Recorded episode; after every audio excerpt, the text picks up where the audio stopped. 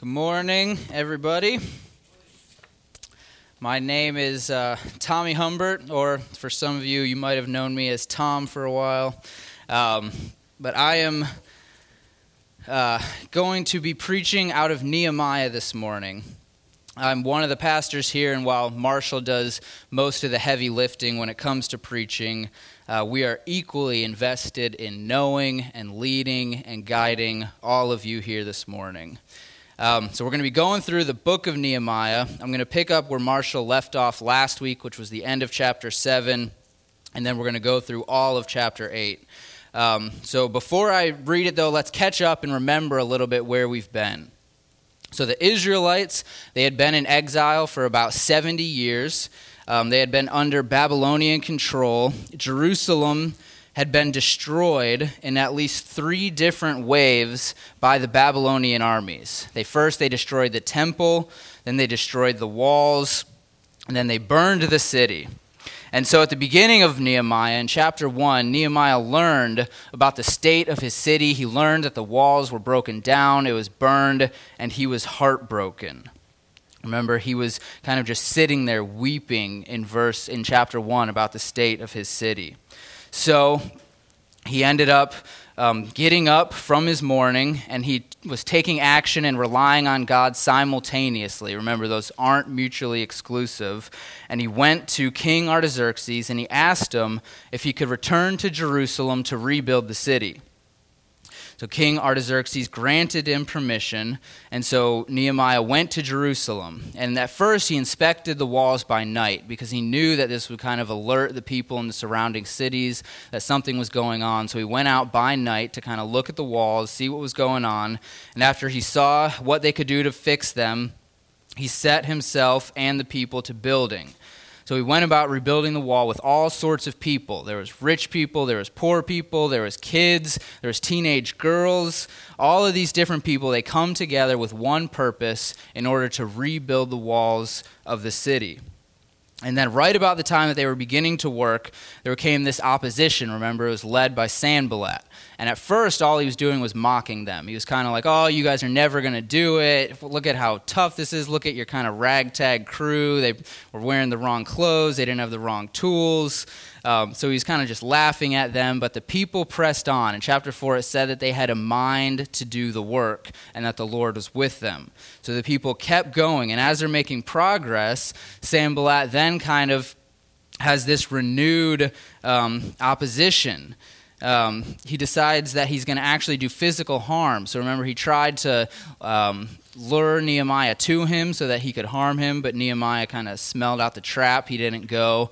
Um, and he had faith in God through this whole time.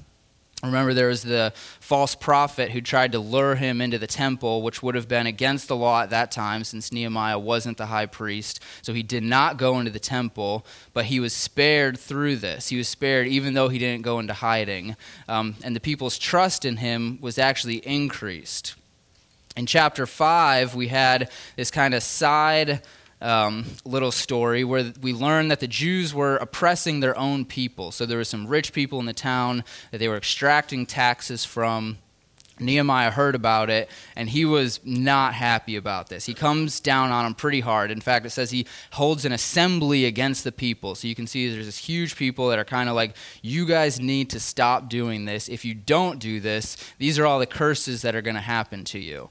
Um, but through the work of God, the people actually repent. They say that we're not going to do this anymore. We're not going to exhort our own people for money. And Nehemiah leads the way in this. He actually refuses the governor's tax that was rightfully owned for, right, rightfully due to him. Right? He could have taken the tax. He could have kept um, at least enough for food and clothing. But he says, you know what? This is too hard for the people. I'm not going to take anything from you. Let's just focus on what we're doing right now. Um, so Nehemiah has come, and then in chapter 7, we see that the wall was finished in record time. It was finished in 52 days. And then last week, Marshall showed us at the end of chapter 7 how we had this whole list of people who had returned from exile to Jerusalem, and how this was proof of God and his faithfulness as a period of time that how even though for a long time it seemed as though god has left his people remember they were in exile there was no worship there was no um, sacrifices they were gone the temple was gone it seemed like god was gone. But then we have this list of people who return and we see how god had been faithful to reinstate them how he had been faithful this entire time and how he had not left them. Um, which brings us to our passage today. So if you'll open your Bibles to Nehemiah, um, we're going to read starting in chapter 7, verse 73. Um, if you don't have a Bible, there should be a Bible under the seat around you. It's on page 403 in the Pew Bibles. So I'm going to read it, all of chapter 8. Um, let me pray first, and then we will read. Father, I pray for our time this morning that we would um, be attentive to the word, that you would speak to us through your word, and that we would love and desire to obey your word. God, we pray that we can accomplish this through your Holy Spirit. Amen. All right, so hear the word of the Lord this morning. So the priests, the Levites, the gatekeepers, the singers, some of the people, the temple servants, and all Israel lived in their towns and when the seventh month had come, the people of Israel were in their towns. And all the people gathered as one man into the square before the water gate. And they told Ezra the scribe to bring the book of the law of Moses that the Lord had commanded Israel. So Ezra the priest brought the law before the assembly, both men and women and all who could understand what they heard, on the first day of the seventh month and he read from it, facing the square before the water gate, from early morning until midday, in the presence of the men and the women and those who could understand. And the ears of all the people were attentive to the book of the law. And Ezra the scribe stood on a wooden platform that they had made for the purpose. And beside him stood Mattithiah, Shema, Ananiah, Uriah, Hilkiah, and Maaseiah on his right hand, and Pedaiah, Mishael, Malchijah, Hashum, Hashbaddanah, Zechariah, Meshullam on his left hand. And Ezra opened the book in the sight of all the people, for he was above all the people. And as he opened it, all the people stood. And Ezra blessed the Lord, the great God. And all the people answered, Amen, Amen lifting up their hands, and they bowed their heads and worshiped the Lord with their faces to the ground. Also, Jeshua, Bani, Sherebiah, Jamin, Akkub, Shabbethiah, Hodiah, Maaseiah, Kiltiah, Azariah, Jozabad, Hanan, Pelaiah, and the Levites helped the people to understand the law, while the people remained in their places. They read from the book, from the law of God clearly, and they gave the sense so that the people understood the reading. And Nehemiah, who was the governor, and Ezra, the priest and scribe, and the Levites, who taught the people, said to all the people, This day is holy to the Lord your God. Do not mourn or weep, for all the people wept as they heard the words of the law. Then he said to them, Go your way, eat the fat, and drink sweet wine, and send portions to anyone who has nothing ready, for this day is holy to our Lord. And do not be grieved, for the joy of the Lord is your strength. So the Levites calmed all the people, saying, Be quiet, for this day is holy. Do not be grieved. And all the people went their way to eat and drink, and to send portions, and to make great rejoicing because they had understood the words that were declared to them. On the second day, the heads of the fathers' houses of all the people, with the priests and the Levites, came together to Ezra the scribe in order to study the words of the law. And they found it written in the law that the Lord had commanded by Moses that the people of Israel should dwell in booths during the feast of the seventh month, and that they should proclaim it and publish it in all their towns and in Jerusalem Go out to the hills and bring branches of olive, wild olive, myrtle, palm, and other leafy trees to make booths, as it is written. So the people went out and brought them and made booths for themselves, each on his roof, and in their courts, and in the courts of the house of God, and in the square at the water gate, and in the square at the gate of Ephraim. And all the assembly of those who had returned from captivity made booths and lived in the booths. For from the days of Jeshua the son of Nun to that day, the people of Israel had not done so, and there was very great rejoicing. And day by day, from the first day to the last day, he read from the book of the law of God. They kept the feast seven days, and on the eighth day there was a solemn assembly according to the rule. This is the word of God. All right, so the temple has been rebuilt. That was in Ezra. The city walls have been rebuilt, the gates are fixed and guarded, and the population of the returned exiles has been recorded. It's been written down. So, what's the first act of this new people? Look back at verse 1. Okay, they come together as one man, a unified people, despite all the diversity we saw before in chapter 3. That says they come together as one man. They come together, and what do they ask? They ask for the Word of God. If there's one thing that I'm trying to get across to you this morning, is that God wants a people who have a heart for Him and a heart for His Word, and He accomplishes this through His Word. Okay, so God wants a people who have a heart for Him, and He accomplishes this through His Word. So there's three parts to this chapter there's the proclamation of the Word there's the interpretation of the word, and then there's the application of the word. And my hope for all of you this morning is that you'll desire God's words, you'll understand God's words, and that you'll obey God's words. And before we get into it, know, though, that none of these hopes are possible without the work of the Holy Spirit. You cannot desire, you cannot obey, you cannot even understand without the work of the Holy Spirit and without the work of Jesus and what he did on the cross. So, we start out, though, with the proclamation of the word. So, notice who takes the initiative. Is it Ezra? Look back at verse 1. It's not Ezra. Is it Nehemiah? No, it's the people. The people tell Ezra, Bring us the word, bring us the law of God. They tell him because they have a hunger and a desire for the words right? And we can see how different this is than the Israelites in prior days. I don't know if you guys remember the story of King Josiah, but this was prior to the exile um, in the days of Jeremiah. So Jeremiah, um, he was prophesying, and one of um, one of King Josiah's people, I guess, heard him, and he knew that he had written down all of his works on a scroll. Right? God had told Jeremiah to write it down. So um, he tells King Josiah to um, basically what was going on that Jeremiah was having all of these prophecies about the destruction of Jerusalem, and obviously the king would not like that. So he told him to bring, bring me the scroll, and he wanted it read to him. And so um, one of the king's people who was next to him brought him the scroll and started reading it. And then he would read it, he would read a section of it, and then King Josiah would cut it off with a knife take it, and then throw it into the fire. These are the words of Jeremiah. And so he, then he would read a little bit more. He cut it off with a knife, and then he threw it into the fire. And then they basically, he threw the entire scroll into the fire.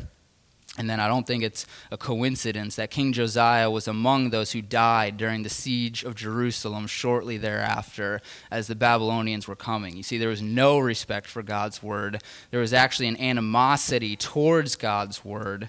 Um, in those days that definitely contributed to the downfall of Jerusalem. And then you think on the other side of that, think opposite to that. Whenever there's been a reformation, a renewal, an awakening, the Word of God has always been central to that, both in the Bible and in um, king history, or in history. Sorry, that king before was King Jehoiakim. I got the king wrong. King Josiah was the other story. He was the good one. That was Jehoiakim. Got that all wrong. King Josiah was the one who actually found the Word of God. So he was the one who discovered it at the bottom of the temple. It had been hidden away for quite some years, and he reads it and he's broken heart. He says, We haven't been following this. Like, what's going on? And so Josiah actually reforms the people. He's one of the greatest kings in the history of Israel. Um, he reinstates the Passover feast, he reinstates kind of what's going on, and all of the um, Israelites are reformed, and there's this renewed sense of love for God. And you can think that's in, that's in the Bible, and you can think of um, the Reformation in Western Europe, where the translation of the Bible into the language that the people could understand was the catalyst for kind of this renewal and a turning back to God. Um, one of the biggest shifts in human history, at least in the last 2,000 years in the church, that we've seen. Or you can think about even the reformations that are currently going on in Southeast Asia and in China. And the, it's no coincidence that the Bible is being smuggled in there in the languages of all the different people that they can understand, and that this is a catalyst for the people there returning to God. Or you can think about even what Lila read for us in Acts. Like we have this brand new people. Jesus had died, he had resurrected. You have all these new believers in Christ who are Christians by means of his death and resurrection. And what is the very first thing that Peter does at the inauguration of this new people? He reads from the scriptures, he interprets them, and he shows the people how these Old Testament scriptures have been pointing to Christ this entire time. This is the very, this is the very beginning of the new people, the new Christians in the New Testament. Um, so God uses His word to create in us a desire for Him. So we should desire to hear His word. And that's kind of, um, I guess, a chicken or the egg thing, right? So God uses His word to create in us a desire for his word but we need to desire his word to actually have a cre- actually have a desire for god right so what how do we how do we get that how do we get past that so i mean i'm sure some of you this uh, past week have been making resolutions. I'm sure there's probably more of you that have been sticking up your nose and saying resolutions are stupid. I can't believe people make resolutions. Like, what's the point of that? Um, regardless of how you feel about resolutions. And I guess, in one sense, any resolution that's built on your own strength, yes, it will fail by February, which is probably why most people stick up their nose at them. But through the Holy Spirit, I want to suggest to you this morning that you resolve to read the Bible because the Bible is what gives us life, the Bible is what will sustain you. It is more important than food. So I don't want to hear that you don't have time. If you have time for breakfast, then you have time to read the Bible. I promise you it is more important. Um, so that's just a suggestion that I want to make to you. So you may be thinking yourself, though, okay, yeah, so I get it. I have time. There's always time. We just choose to do other things. But what if you just don't really have that desire? What if you don't want to read the Bible? What if it um, doesn't come naturally? You just feel like you don't have a lot out of it. Um, you can't get into it. Forget even reading the Bible at at home. What if like even at church you've been saying man like i've been coming to church recently but i'm just not really it seems like i'm not really getting that much out of it. I'm not feeling it that much. It's not i don't know it's just like i can't really get into it. I just don't have this hunger or longing that maybe i had before. Maybe it's come and gone but it just seems i'm going through this dry time and I would say to you that's a understandable feeling. I think most Christians throughout their life have come and gone um, through something like that, where they've not felt this desire for the Word. And so, um, I just want to say to you that God is gracious and He loves us and He wants us to have a heart for Him. And that the way that He does this is through the Word. Okay, that's how he gets us to have our hearts inclined towards him. He does this through his word. So, what can we do? So, what if we are those people? What if we're just coming to church and we're not feeling it? And I'm going to say to you that we can prepare. And I'm getting this. Look at verse 3. Um, look at the end. It says, All the people, the ears of all the people were attentive to the book of the law and Ezra the scribe stood on a wooden platform that they had made for the purpose. So the people had prepared for this day. They were ready. They built a platform, they were all attentive, um, they were ready to hear the word. Now, so is it the job of the preacher to keep the people's attention? I would say yes. Like the preacher should work hard at being engaging and keeping the people's attention. But that's not what it says here. It says that the people were attentive. They were ready. They're the ones who took the initiative. They were the ones who wanted the word read to them. They were the ones kind of going out and doing all of this. They were prepared. Even look back at uh, verse 73. The people were living in their towns, so they weren't even in Jerusalem. So they had to go make all these preparations. They had to figure out how they were going to get to Jerusalem to hear the word. They were figuring out what did they have to bring, what they have to pack, what were they going to eat. They kind of they did all of this in preparation to hear the word of God. Um, so, what can we do? I think it, for us, this can be a few things. I think um, the one thing it can't be, though, is just showing up here on Sunday cold without having thought about what you were going to do, without having um, given a thought to God or the Word or how you were going to worship that's not going to work. So maybe it's going to bed earlier on Saturday so you're not falling asleep. Maybe it's getting up early, going on a walk to kind of invigorate yourself. Um, if you look in the bulletins, we've got the next like three or four sermons printed, and we do this every week. And the hope is that at least once during the week, you'll read the text that we're going to be preaching on that Sunday, and you'll pray for the preacher. A simple way to kind of just warm your heart, kind of get the juices flowing so you know what's going to be said, you know what the text is that you're going to be listening to that Sunday, and you're kind of getting yourself ready. You're getting ready to hear the word of God, and you're praying for the preacher. You're kind of engaging throughout the week. And so I would encourage you read the text before you get here at least once and be praying for the guy who's preaching. Um, so that's just kind of how we can prepare. That's one of the ways we can come in if you're feeling cold. I think preparing will help. And then, so we'll keep on looking at verse 3. It says that Ezra read, and I kind of laughed when I read this. It says he read from early morning until midday. So that's like four, five, six hours, something like that, right? And I'm don't I'm not going to keep you here till three o'clock um, a common question among pastors like how long do you preach for how long should a sermon be um, and there's actually i saw it in like i think the usa today um, a couple weeks ago but there's this big survey where they did uh, an analysis of over 50000 online sermons and talked like they were doing keywords and they were also doing the length but it was interesting they divided the results by denomination it said the average sermon length, and compare this to kind of the four, five, six hours. The average sermon length for Catholics was 14 minutes. Um, for mainline Protestants was 25 minutes. For evangelicals, it was 39 minutes. And then for the historically black churches, it was 54 minutes.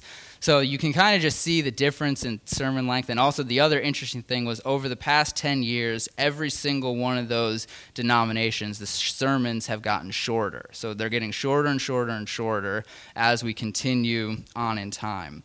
Um, so I don't know that there's a right answer to how long a sermon should be. I don't think that just because uh, Ezra read for half the day that that's how long sermons should be. I think it depends on a lot of things, including how gifted is the preacher. Um, what's the difficulty of the text? How long does it take to explain what they're going through? And I think most importantly is how long are the people attentive, right? So the people obviously were attentive here for four, five, six hours. So I think maybe the onus needs to shift a little bit from the preacher, from the pastor, to how much do the people want? Are the people asking for more? Are they asking for, like, we want the word, we want to hear from God? Um, and so I think, yeah, I mean, I think it's true of us today that we do have short attention spans. And I think that um, yeah, maybe the people, maybe we can't pay attention for that long. Um, so, what can we do about that? Is it an issue of we just can't pay attention, or is it an issue of we're not hungry for the word? We're not really desirous to hear it spoken, to hear it taught, to hear it preached. And I think that's something that we can ask ourselves.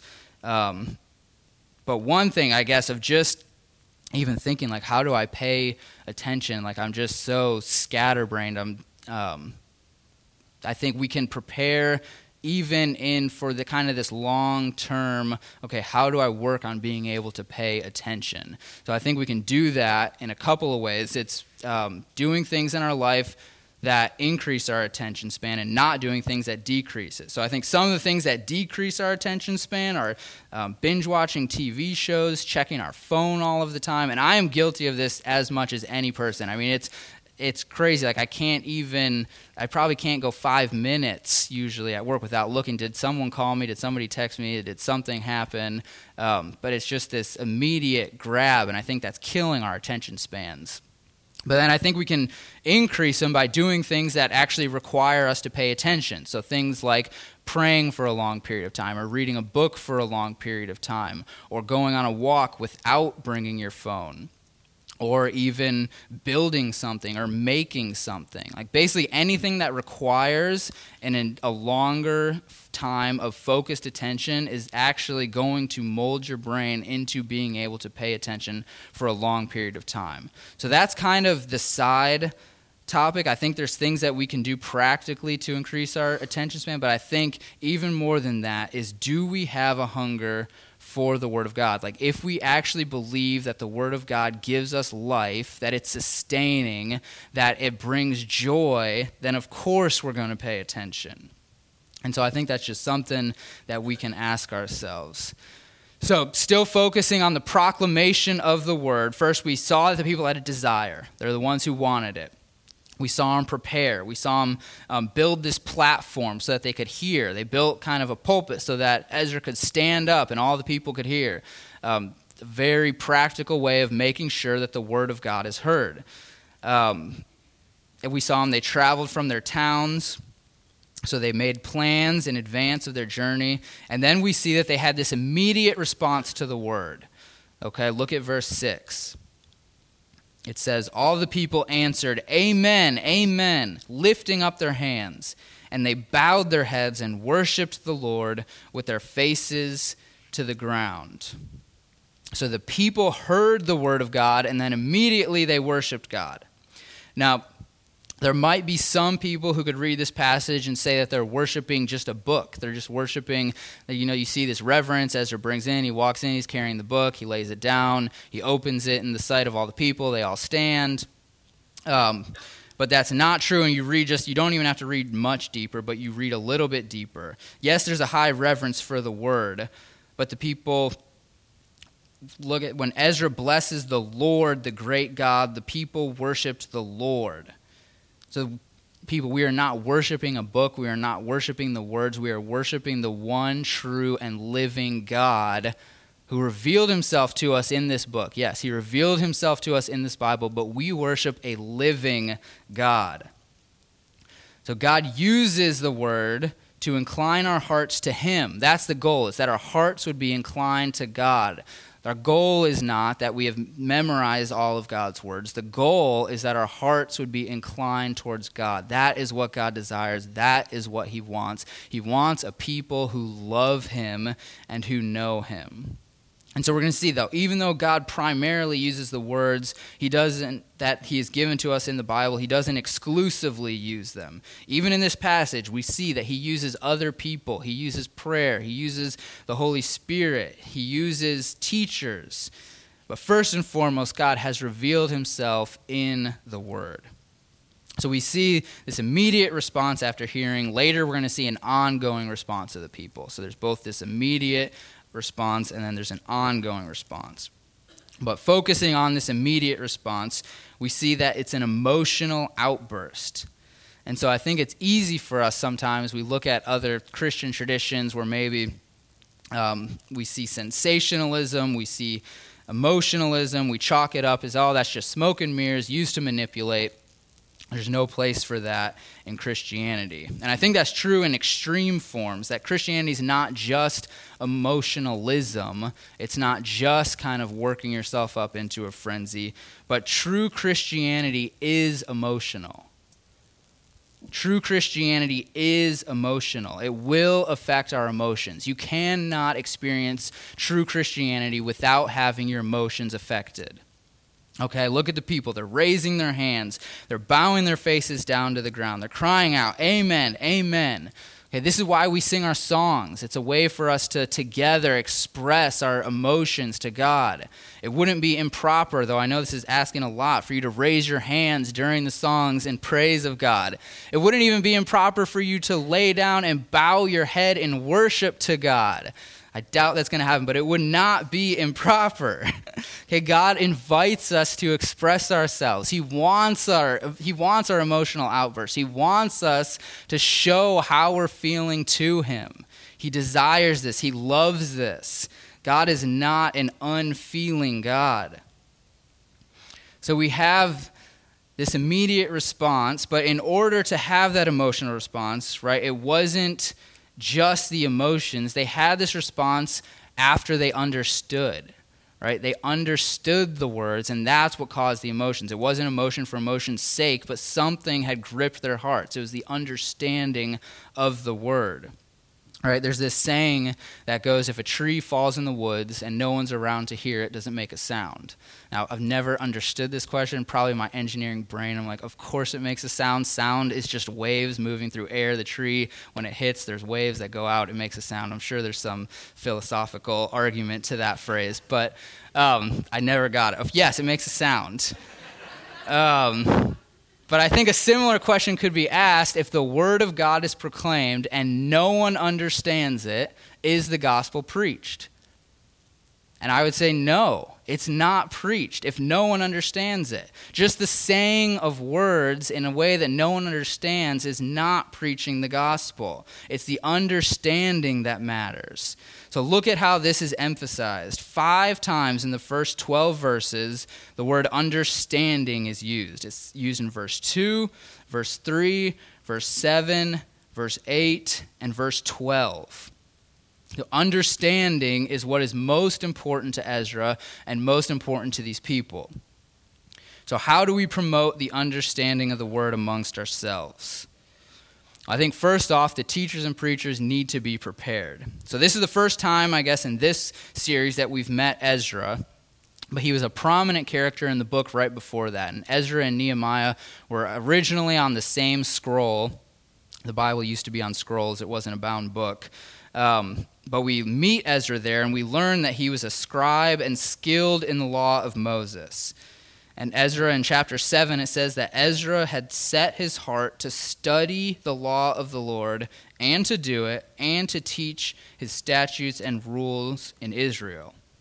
So Ezra had been preparing for this for his whole life. He had set his heart. This was his job. He was a priest. He was his main goal was to study the word and to teach it. So he was well prepared for this occasion. Um, so the teacher needs to be prepared. What else? How else can we seek to understand? So we see here that even though Ezra was probably the most gifted, he was probably the most prominent, he was the guy front and center opening the book, reading it, we see that there's an additional 25 names of people who were helping the other people to understand the law.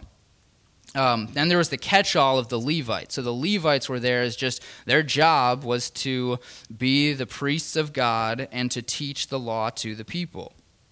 Um, so it says that they go to the people while they remained in their places. And so I assume that this morning wasn't just like uh, five hours straight of Ezra just reading the law. It seems like it was probably Ezra read and preached for a little bit, and then these 25 people would go out to the people where they were. They probably like broke up into smaller groups and um, had make sure like, all right, are you understanding it? We're kind of we're reading through the law. Do you get what he was just saying? Is there any questions? How can we learn better? How can we make sure everyone understands? And then Ezra probably read and explained a little bit more, and then these people go out to the people, make sure they all understood. So there was this um, there was this intentional kind of way that the people were making sure that Ezra was making sure that everybody was understanding what he was saying, okay? The goal of preaching is always to make sure that people understand. You do not want to preach the word of God with nobody knowing what's going on.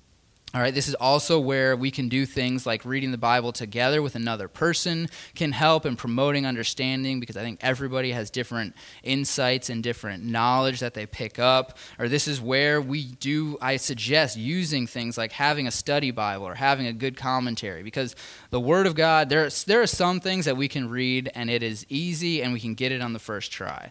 That's um, probably not a huge portion of the Bible. Then there's a huge portion that it takes a little bit of work to understand, where it, you might need, especially your first time through the Bible, you might need somebody to teach you, or you might um, need to run things by. And this is, yeah, where I think having something like a study Bible or a commentary is a good thing in promoting the understanding of the Word. And then there's some parts that you're probably never going to understand before we meet Jesus. Like there are some things that are very confusing, and I would encourage you to not get bogged down, bogged down in those things. Um, and just know that there's some things that God has not revealed to us that He's not intended for us to understand while we are here. That's Deuteronomy 29 29. Um, and we just need to trust that that is what is best for us, that God knows what we need to know, and He will make, um, make that available to us. So, God wants a people who love Him and know Him, and He accomplishes this through His Word. Right? And the greatest example of this is, of course, Jesus, right? He was the Word made flesh. So God knew that his people didn't fully understand his word. He knew that people would never be able to um, obey his word perfectly. And so he sent his son to come and make it clear. We see Jesus faithfully teach the word, we see J- Jesus perfectly obey the word. And then finally, we see Jesus, who understood the full wrath of God and the punishment for sin, willingly sacrifice himself so that we could live. So Jesus understood the gravity. He knew what he was doing, and he chose to sacrifice himself so that we who could never follow it could be reconciled to God, so that we could have life, so that we could have eternal life. So you see, God, He wants a people whose hearts are towards Him, and He does that through His Word and he also does that through his word and his son. He did that ultimately. He nailed the coffin shut. He said, This is over. Sin is no more through the word made flesh, through his son. And so Jesus could give us a heart of flesh, to replace our heart of stone, and so that we could worship the one true living God. So once we have this understanding, once we kind of get that, once we've grasped that, once we've known what that's meant um, for our lives, once we have this new heart, then we have the ability to joyously obey and follow God's word. And we're still going to need help doing this, right? We still need the Holy Spirit. But now we have the ability to joyfully follow God. So the people heard the word and initially, their first response was weeping and mourning. So they still, obviously, they didn't totally get it. And in one sense, it's not always inappropriate to weep and mourn. In fact, a lot of times that is an appropriate first response when your first kind of understanding of the gravity of your sin an appropriate response is to weep and mourn but quickly we see um, ezra and nehemiah correct the people they're like no this is a day of rejoicing. Like the new people of God are set up. Like this is a celebratory day. This is a holy day. Like this is not a day to weep and mourn. And so they still needed to kind of fully understand what it meant that God had been with them through all this time. And you might be asking, like, well, where's the joy? Like, all they were doing is reading the law. There's no joy in the law. Um, yeah, there's parts of it that are boring. There's parts that are old. There are parts that are weird. But I think the law is a gift from God. By knowing it and doing it, we actually grow in our joy of God. So you can think of the law as the Ten Commandments. That's a good summary. You can think of um, even Jesus' summary, right? What is it? Love God above all else and love your neighbor. So the people, though, as they were reading the law, as they were kind of going through it, they would have also encountered again and again and again a God who did not leave his people. You can think um, Genesis all the way through Deuteronomy, that God continually was faithful. He promised never to leave them or forsake them. The people were continually disobedient, and God stayed with his people the entire time. You can even imagine them reading through uh, Deuteronomy at this point, kind of going through the section where it lays out all of the curses and blessings. And there's all the curses for the sin. And it's prophesied that if they turn away, if they do not obey the words of the law, they are going to be exiled for a period of time. And then at the end of that, it promises that though you will be exiled, God will not leave you or forsake you. And if you repent, if you return to Him, then I will once again come to you. So you can imagine the people sitting there hearing these promises and realizing, like, this is happening right now. Like, this is the fulfillment of that promise. Like, we are the people. Like, in Deuteronomy, like a thousand years ago, in Moses' time, this they were talking about us. Like we are the people who are turning back to God, and how amazing that would have been to see these promises fulfilled. So you can imagine then, like joy and celebration is the correct response there. So notice, notice too the type of joy that was produced. It was a joy manifested in generosity. And this is one way we can kind of check ourselves to see if we are finding our true joy in the Lord. So God gives us gifts. They had a feast. Um, he gives us food, drink, celebra- celebration. But the true Christian enjoyment of these gifts is not just the consumption of them, but the sharing in these gifts. So look at verse 10. It says, Eat the fat and drink sweet wine, and send portions to anyone who has nothing ready. So our joy in God is shown and multiplied through sharing it with others.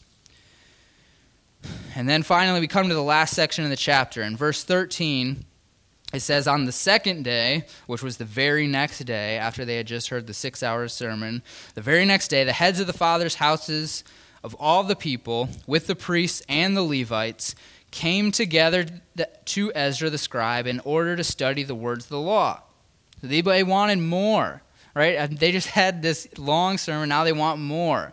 And of course they do. The word of the of God is food we need to survive. So this isn't like hearing the word doesn't quench our desire. It doesn't make it go away. It actually fuels our desire. So hearing the word of God for those who love him fuels our desire for the word of God. And this is kind of the chicken or the egg thing I'm talking about. It's like the more you read the word of God, the more you desire God in his word. So it's this self-fulfilling prophecy. Like of course they want more. So their desire grows and grows as they love him more. So the people, they're there, they're reading, and they come across Leviticus 23. And it says in the seventh month, which is the month that they were in, that they were supposed to celebrate the Feast of Booths. So during this feast, you can read about it in Leviticus. The people are supposed to set up these huts that are made out of branches. They're supposed to go collect, and for a week, they're living in these little makeshift huts. And this was to symbolize what they had lived in um, during the Exodus when they had been saved from Israel. So it was kind of just a time of remembrance. It was a time to teach your children. You can imagine the kids would be all excited. Oh, we're going to go make these houses out of sticks and leaves. Like, why are we doing this? And it's so that they could explain to them the Lord had saved us out of slavery. Like you might not remember, but your great grandparents were slaves for a long time, and this is what we this is what our people lived in. So it's just, just this like physical tool to teach children about the Bible, about God, about what God had done for his people. So they come across this and they're like, shoot, we need to do this. So what do they do? They go out and do it. They obey the word of God right then and there. They're like, it's the seventh month. Like, let's go. So they read it and they go out and they celebrate the Feast of Booths.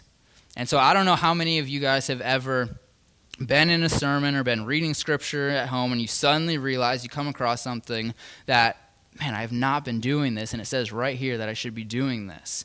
Um, one of the greatest gifts of the Holy Spirit is that we have the ability to change. The Holy Spirit changes us. Like we have the ability. Those of you who are in Christ, who know Jesus, have the ability to change. And I know many of you and many of us, we get stuck in these sins that we've been in for a long time. And I know that sometimes you don't even want to open your Bible because it's hard or it's convicting or it's difficult or you don't want to be confronted or you just it's you just can't get out of the muck. And I want to encourage you that you can escape. Like through the Holy Spirit, we have the ability to do as these Israelites did to follow God, to love Him, to have our hearts inclined towards Him. So we can know and love God and we can obey Him through the work of the Holy Spirit. Well, let's pray that we would receive those gifts. God, we are so grateful that you have given us your word, that you have given us a way not to just to meet your words, but to meet you, that we can encounter you through your words that you have given us. I pray that we would have a renewed desire for them, that you would give us um, just an attentiveness, a hunger, that you would create in us a new heart that loves you and wants to follow you and wants to share this news with our friends, Lord. The greatest news of all is that we can be free from sin, that we can be free from the penalty of sin, that we can be with you for all eternity. I pray this in Jesus' name. Amen.